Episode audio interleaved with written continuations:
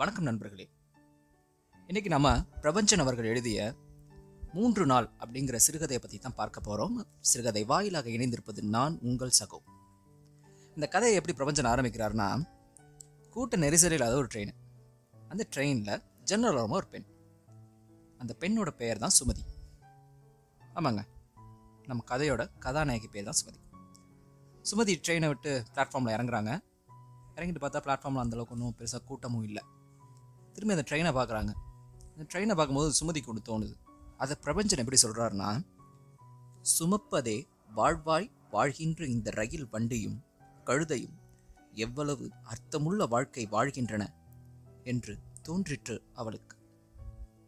நினச்சி பார்த்துக்கிட்டே இருக்கும்போது ஏத்தாப்பில் பார்க்குறா ஒரு சிமெண்ட் பலகை இருக்குது அந்த சிமெண்ட் பலகை சுமதியை பார்த்து கூப்பிடுது. கொஞ்ச நேரம் வந்து உட்காந்துட்டு போயேன். நீ எவ்வளோ கஷ்டத்தில் இருக்க? கொஞ்சமாக ரிலாக்ஸ் பண்ண அப்படின்னு அந்த சிமெண்ட் பலகை சொல்லுது. சரின்ட்டு சுமதியும் போய் உட்காராங்க உட்காந்துட்டு கண்ணை மூடி பார்த்தா அவங்க அப்பா அம்மா வந்து ஞாபகத்துக்கு வருது. அப்பா என்னத்துக்கு என்ன பண்ணிகிட்டு இருப்பாரு காலையிலே படித்த நியூஸ் பேப்பர் ஒரு பத்து வாட்டியாவது படிச்சிருப்பாரு. குழந்த வந்துட்டாளா வந்துட்டாளான்னு தெருமுக்குக்கு ஒரு பதினஞ்சு வாட்டியாவது நடந்து பார்த்துருப்பாரு. அப்படின்னு நினச்சிட்டு இருக்கும்போது சுமதி அலங்க உட்கார முடியல. உடனே எந்திரிச்சு டக்குன்னு நடந்து வீட்டுக்கு போக ஆரம்பிக்கிறான். அவன் நினச்சி பார்த்த மாதிரி அவங்க அப்பாவும் தெருமுக்கில் தான் நிற்கிறாரு குழந்தைய அப்பா பார்த்தோன்னே ரொம்ப சந்தோஷப்படுறாரு. வாமா அப்படின்னு சொல்லி தூக்கிட்டு வர பொட்டியெல்லாம் வாங்கிக்கிட்டு வீட்டுக்கு அழைச்சிட்டு வந்துட்டுருக்காரு வீட்டு வாசலில் சுமதியோட பெரியம்மா உட்காந்துருக்காங்க சுமதியா இப்போ தான் வரியாக்கும்? ஆமாம் பெரியம்மா. ம் இன்னும் குளிச்சுட்டு தான் இருக்கியாக்கும்? இன்னும் குளிச்சுட்டு தான் இருக்கியாக்கும். இந்த வார்த்தை. சுமதியா ரொம்பவும் காயப்படுத்திருச்சு. ரொம்ப காயப்படுத்திருச்சு. சுமதி தலை குனிந்து கொண்டே வீட்டுக்குள் புகுந்து கொண்டாள். கூச்சத்தில் உடம்பு சுருங்கி போனது போல் இருந்தது. உடம்பெல்லாம் வியர்த்து போயிற்று. ச்சே என்ன அசிங்கம் இது? அப்படின்னு சுமதி ரொம்ப வருத்தப்படுறான் அந்த வார்த்தையின் உள்ளர்த்தம் மிகவும் ஆழமானது நண்பர்களே. அது பெண்களுக்கு தான் தெரியும். உள்ளே போகிறா உள்ளே போனோடனே அம்மா இருக்காங்க. அம்மா அரிசியிலேருந்து கல்லெல்லாம் பொறுக்கிட்டு இருக்காங்க. சுமதியை பார்த்த உடனே வாடி என்ன இத்தனை நாழி? ரயில் லேட்டாக இருக்கும் அம்மாவே கேள்வி கேட்டு அம்மாவே பதிலும் சொல்லிக்கிறாங்க. ஏன்னா சுமதியோட அம்மா அப்படி. அவங்களே கேள்வி கேட்டுப்பாங்க. அவங்களே பதில் சொல்லிப்பாங்க. உள்ளே வந்தோடனே அப்பா குழந்தை எவ்வளோ டயர்டாக வந்திருக்கா? அவளுக்கு போய் ஒரு காஃபி போட்டு கொடு. என்ன பேசிக்கிட்டு இருக்க? அப்படிங்கிற மாதிரி அப்பா சொல்கிறாரு டிக்காஷன்லாம் போட்டு தான் வச்சுருக்கேன். ஓகேவா? பாலை சூடு பண்ணால் காஃபி போட்டுடலாம். அப்படின்னு அம்மா சொல்லிட்டு அடுப்படிக்கு போகிறாங்க உள்ளே வந்தோடனே அப்பா பொண்ணுக்கிட்ட நிறையா புக்ஸ் எல்லாம் கொடுக்குறாரு. என்னப்பா இது இவ்வளோ புக்ஸு நீங்கள் தான் புக்ஸே படிக்க மாட்டீங்களே அப்படின்னு சொல்கிறான் நான் தான் புக்கு படிக்க மாட்டேம்மா. ஆனால் நீ புத்தக புழுவாச்சே. நிறையா புத்தகம் படிப்ப. உடனே லைப்ரரியிலேருந்து நான் நிறைய புக் உனக்காக வாங்கிட்டு வந்துட்டேன் அப்படின்னு சொன்னார். மூணு நாளும் சும்மா தான் இருக்க போகிற சும்மா இருந்துக்கிட்டு விட்டத்தை பார்த்துட்டு இருக்கிறதுக்கு நீ புக்கு படிச்சாவது நல்லா இருக்கும்லம்மா. அதனால தான் நான் எடுத்துகிட்டு வந்தேன் அப்படின்னு அப்பா சொல்கிறாரு அதுவும் கரெக்டு தான் அப்படின்னு சுமதிக்கு தோணுச்சு. அப்படியே பேசிக்கிட்டே இருந்தாங்க. அப்போதைக்கு அம்மா காஃபியோட சுமதிட்ட வந்தாங்க. அந்த காஃபியை சுமதி எப்படி குடிக்கிறான்னு பிரபஞ்சன் எழுதுறாருன்னா சுமதி காப்பியை ருசித்தார் அம்மா கையை எதையும் அமிர்தமாக்கத்தான் செய்யும். இதமான சூடும் அடிநாக்கில் கசந்து கொண்டும் மனதோடு உள்ளிறங்கும் காப்பி.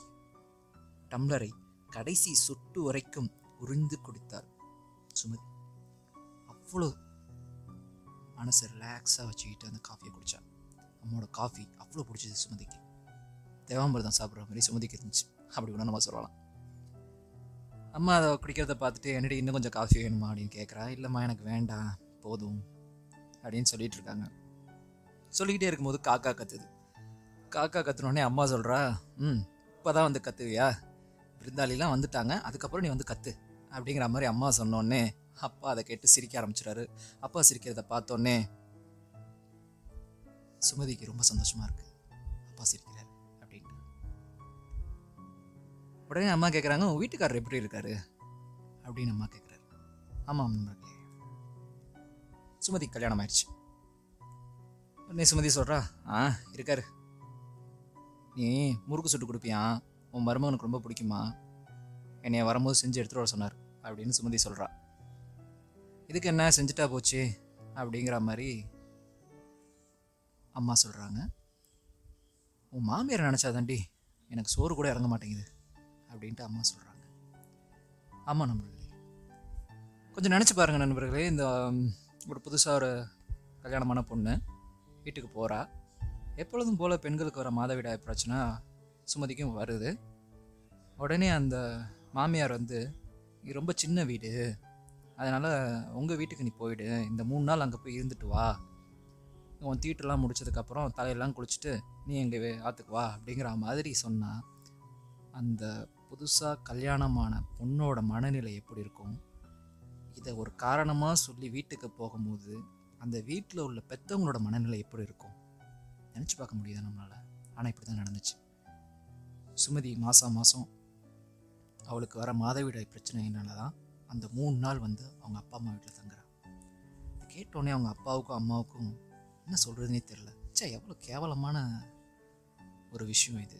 இதுக்கு போய் இதுக்கு போய் இந்த அம்மா இப்படி பண்ணுறாங்களே ஒரு மாதவிடாய் பிரச்சனைக்காக போய் என் பொண்ணை இப்படி வீட்டுக்கு அனுப்புகிறாங்களே அப்படின்னு யோசிக்கும் போதே அவங்க அப்பாவுக்கும் அம்மாவுக்கும் கோவம் ஆத்திரம். ஆனால் எதுவும் பண்ண முடியாதே. கட்டி கொடுத்துட்டேனே அப்படிங்கிற ஒரு சோகம்.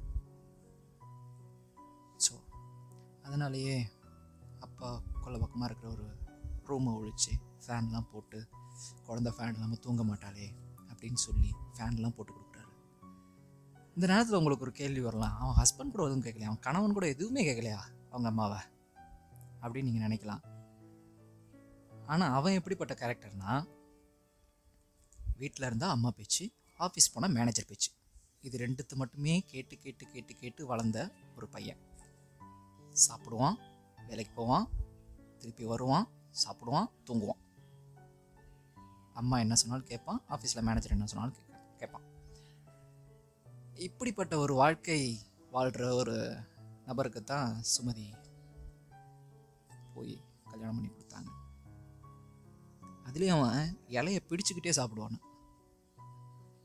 ஏன்னா இலை என்ன பறந்துடுவா போகுது அப்படின்னு சுமதி கேட்டால் கூட ஒரு அசட்டு சிரிப்பு சிரிச்சுட்டு கையை கழுவிட்டு அந்த கையோட ஈரம் கூட காயாத அளவுக்கு டக்கு டக்கு டக்கு டக்குன்னு செருப்பை போட்டு ஆஃபீஸ்க்கு போயிடும் ஆஃபீஸ் போயிட்டு மறுபடியும் வீட்டுக்கு தூங்கு முஞ்சி மாதிரி வருவான். வந்து சாப்பிடுவான். மறுபடியும் கொரட்டை விட்டு தூங்கிடுவான். அவ்வளோதான் அவனோட லைஃப் அப்படிப்பட்ட ஒரு கணவன் தான் சுமதிக்கு இப்படிலாம் லைஃப் போயிட்டு இருந்துச்சு. அம்மா வீட்டுக்கு சுமதி வந்துட்டா. சரின்னு சொல்லிட்டு இதெல்லாம் நினச்சி பார்த்துட்டு இருக்கா. அதுக்கப்புறம் அப்பா கொடுத்த புத்தகத்தெல்லாம் படிச்சிட்டு இருக்கா. படிச்சுட்டு இருக்கும்போது அவள் ஒரு புத்தகம் படிக்கிறா. மோகமுள் அப்படிங்கிற புத்தகத்தை படிக்கிறார். ரொம்ப ஆகச்சிறந்த புத்தகத்தில் அந்த மோகமுள்ங்கிற ஒரு புத்தகம் அருமையான புத்தகம். முடிஞ்சால் வாசித்து பாருங்கள். அந்த மோகமுள் படிக்கிறத பிரபஞ்சன் எப்படி எழுதுறாருன்னா சுமதி புரண்டு படுத்தாள். படித்து கொண்டிருந்த மோகமுள் புத்தகத்தில் ஓரிடத்தில் யமுனா பாபுவை பார்த்து கேட்கிறாள். இதுக்குத்தானா?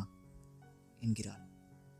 எத்தனையோ வருஷங்களுக்கு பின்னால் பாபுவும் யமுனாவும் ஒருவரை ஒருவர் உடம்பாலும் அறிந்து கொள்கிறார்கள். யமுனா இதுதானா? இதற்குத்தானா? இதற்காகத்தானா? என்றெல்லாம் கேள்விகளால் தன்னை நிரப்பிக் கொள்கிறாள். சுமதி யமுனாவை தன் மனக்கண் முன் கூப்பிட்டாள். சொன்னாள் யமுனா இதுவும் தானே வாழ்க்கை. உடம்பும் தானே வாழ்க்கை. உடம்புக்கும் தானே பசிக்கிறது. நீ சாப்பிட்டு பார்த்து இவ்வளவு தானா என்கிறாய் யமுனா. நான் பசித்தே கிடக்கிறேனடி என்று சொல்லிக்கொண்டாள் சுமதி. இது நீங்கள் கேட்கும் போதே தெரிஞ்சிருக்கலாம் சுமதி எந்த அளவுக்கு பாதிக்கப்பட்டிருக்கா அப்படிங்கிறதுக்கு. அடுத்த நாள் ஆகுது எல்லாமே முடிஞ்சிருச்சு. சுமதியோட பேக்கிங் பேக்கிங் டைம் ஸோ அம்மா தன்னோட மருமகனுக்காக செஞ்ச முறுக்கு எல்லாத்தையும் பேக் பண்ணிகிட்ருக்காங்க இருக்காங்க ஒரு டின்னில் சுமதி வரா என்னம்மா இவ்வளோ முறுக்கு செஞ்சுருக்க? அப்படின்னு கேட்குறா ஏன்டி நாலஞ்சு நாளாக வச்சு சாப்பிட வேண்டாமா? அப்படிங்கிற மாதிரி சுமதி சொல்கிறா சாரி அம்மா சொல்கிறாங்க எல்லாம் முடிஞ்சு அப்படியே பேக்கிங்லாம் எடுத்து இது பண்ணிட்டு அப்பா வந்து பொண்ணை அழைச்சிக்கிட்டு போகிறாரு போயிட்டே இருக்காங்க. அப்பாவாலேயும் எதுவும் பேச முடியல. அதை சுமதியும் புரிஞ்சுக்கிறா. அப்பா பேசாமலேயே உடல் நடந்து வந்தார். பேசத்தான் நினைக்கிறார். என்ன பேசுவது? என்றுதான் தவிக்கிறார். ரயில் நிலையத்தில் வைத்து எல்லாம் சௌகரியமா இருக்குல்லம்மா என்றார். எல்லாம் சௌகரியமா இருக்கப்பா. நீங்க கவலையே பட வேண்டாம் என்று சுமதி சிரித்துக்கொண்டே சென்றாள். அப்படி போயிட்டே இருக்கும்போது இன்னொரு பிளாட்ஃபார்மில் பார்த்தா ஒரு பெஞ்சு அந்த பெஞ்சிலையும் ஒரு கல்யாணமான பெண் ஒருத்தி உட்காந்துருக்கா சுமதிக்கு நினச்சிக்கிட்டா சரி நம்மளை மாதிரியே இவளுக்கும் ஏதோ பிரச்சனை போல் இந்த மாதிரி தான் ஏதோ பிரச்சனை போல் அதான் வந்து உட்காந்துருக்கா போல் அப்படின்னு அவரே நினச்சிக்கிறா. அப்பா ட்ரெயின் ஏற்றி விட்டுட்டு பொண்ணை பார்க்க கூட முடியாமல் ஏதோ ஒரு பக்கம் புத்தகத்தை பார்க்குறாப்புல விற்கிற புத்தகத்தெல்லாம் பார்க்குறாப்புல பார்த்துட்டு இருக்காரு. இது சுமதிக்கும் தெரியுது. அப்பா ரொம்ப வருத்தப்பட்ட வருத்தத்தில் இருக்காரு அப்படிங்கிறது வந்து சுமதிக்கும் தெரியுது. சரி கடந்து போகும் அப்படிங்கிற மாதிரி சொல்லிட்டு சுமதி அவனோட புகுந்த வீட்டுக்கு வந்துடுறா. வீட்டுக்கு வந்தோடனே அன்னைக்கு சாயங்காலம் ஆறு மணிக்கெல்லாம் அவரோட கணவர் வந்துடுறாரு. வந்தோடனே சுமதிக்கு ஆச்சரியம். என்ன இவ்வளோ சீக்கிரம்? என்றாள் சுமதி. உனக்காகத்தான் என்று அவன் சொல்வான். சொல்ல வேண்டும் என்று அவள் எதிர்பார்த்தாள். ஆனால் அவன் அப்படி சொல்லலை. ட்ரான்ஸ்ஃபர் வாங்கிட்டு போயிட்டாங்க. அதனால எல்லாம் சீக்கிரமாக எல்லாம் ஆஃபீஸ் விட்டு கிளம்பிட்டாங்க. அதனால தான் நான் சீக்கிரம் வந்துட்டேன். அப்படின்னு சொல்கிறான் உடனே சுமதியும் கேட்குறா ஏன் நீங்களும் அந்த பார்ட்டி கிட்டலாம் போய் அட்டன் பண்ணிட்டு வரலாம்ல? அப்படிங்கிற மாதிரி சொல்கிறா சிச்சி அதெல்லாம் போய் யார் அட்டன் பண்ணுவா? அப்படிங்கிற மாதிரி சொல்லிட்டு உள்ளே போயிட்டான். சுமதிக்கு இது என்ன பிறப்பு இது? தூங்குது வருது போகுது. அட்லீஸ்ட் ஒரு பார்ட்டியாவது அட்டன் பண்ணலான்னா அதுக்கும் பண்ண மாட்டேங்குது. இது என்ன ஜென்மம்னே புரியலை. அப்படிங்கிற மாதிரி சுமதிக்கு மைண்டில் ஓடுது. அதுக்கப்புறம் வரான் வந்து பார்த்தோடனே முறுக்கு இருந்தோடனே அவனுக்கு முறுக்கு முறுக்கு டப்பா மேலே மட்டும்தான் அவன் கண்ணு இருக்கு. சரியான பண்டாரமாக இருப்பான் போல். முறுக்கு டப்பா மட்டும்தான் பார்த்துட்ருக்குறான் பார்த்துட்டு இந்த முறுக்கு எடுத்து சாப்பிட்றான். சாப்பிட்டு ஓ சூப்பராக இருக்கே. மாமியோட முறுக்கு மாமியோட முறுக்கு தான் அப்படிங்கிற மாதிரி சொல்லிட்டு சாப்பிட்டுக்கிட்டே இருக்கேன். அவங்க அம்மா வந்துடுறாங்க. ஏடா சாப்பிட்ற நேரத்தில் முறுக்கு சாப்பிட்றியே? அது மறுபடியும் சாப்பாடு சாப்பிட முடியுமா? என்ன முறுக்கு? பொல்லாத முறுக்கு அப்படிங்கிற மாதிரி சொல்லிட்டு போனோடனே அம்மா சொல்லிட்டாங்கல்ல இதுக்கு மேலே அவனுக்கு ஒரு வாய் இறங்க சரின்ட்டு முறுக்கையும் வச்சுட்டு நடந்துடுறான். ரூமுக்கு போய் நடந்துடுறான். சுமதிக்கு அப்படியே தோணுது. நான் என்னத்தை கொண்டு வந்தாலும் உன்னை திருப்திப்படுத்த போகிறதில்ல நீ திருப்தியாக போகிறதில்ல அப்படின்னு மனசில் நினச்சிக்கிட்டு சரின்ட்டு அவனுக்கு புருஷனுக்கு சாப்பாடு வைக்கிறான். அவன் சாப்பிட்றான். சாப்பிட்டுட்டு மறுபடியும் ரூமுக்கு போகிறாங்க படுக்கிறாங்க. சுமதி எடுத்து சொல்கிறா என்னங்க என்னால் இதுக்கு மேலே முடியலை. மாதம் மாதம் இந்த விஷயத்துக்காக நான் ஒவ்வொரு வாட்டியும் எங்கள் வீட்டுக்கு போகிறது எனக்கும் சங்கோச்சமாக இருக்குது ரிச்சாக்காரன் அங்கே ட்ரெயின் மாஸ்டரு கொட்டி தூக்குறவன் எல்லாருமே நீ ஒரு மாதிரி பார்க்குறாங்க என்னடா இந்த பொண்ணு ஒரு ஒரு மாதமும் வருது மூணு நாள் இருக்குது அப்புறம் போகுது அப்படிங்கிற மாதிரியே பார்க்குறாங்க ரொம்ப ரொம்ப கூச்சமாக இருக்குது தயவு செஞ்சு நீங்கள் மாமிக்கிட்ட பேசுங்க அப்படிங்கிற மாதிரிலாம் சொல்லிகிட்டு இருந்துட்டு இப்படி பார்க்குறா ஏன்னா என்னன்னு கூப்பிடுறா தலைவன் நல்லா கொரட்டை விட்டு தூங்கிட்டு இருக்கான். அப்படியே சுமதிக்கு என்ன சொல்கிறதுனே தெரில அப்படியே அவளும் விளக்க அணைச்சிட்டு எனக்கும் என்ன சொல்கிறதுனே தெரில நண்பர்களே. ஏன்னா நிறைய பெண்களோட வாழ்க்கை இப்போவும் இப்படி தான் இருக்குது நம்ம பெருசாக வளர்ச்சி அடைஞ்சிட்டோம் டெக்னாலஜி அப்படின்னா நம்ம பேசலாம். பட் இன்னமும் நிறைய பெண்கள் இதை அனுபவிச்சுட்டு தான் இருக்காங்க. நேரடியாகவும் மறைமுகமாகவும். லாஸ்ட்டாக இந்த கதையை எப்படி பிரபஞ்சன் முடிக்கிறார்னா காலை மடக்கி குழந்தை போல குப்புற படுத்து உறங்கிக் கொண்டிருந்தான் அவன். மறக்காமல் அடுத்த முறையும் ஒரு கழுதையை போன்ற அந்த ரயிலுக்கு நன்றி சொல்ல வேண்டும் என்று நினைத்து கொண்டாள் சுமதி. இப்படி சொல்லி இந்த கதையை பிரபஞ்சன் முடிக்கிறார். மறுபடியும் இன்னொரு கதையில் சந்திப்போம் நண்பர்களே. அதுவரை உங்களிடமிருந்து விடைபெறுவது உங்கள் சகோ.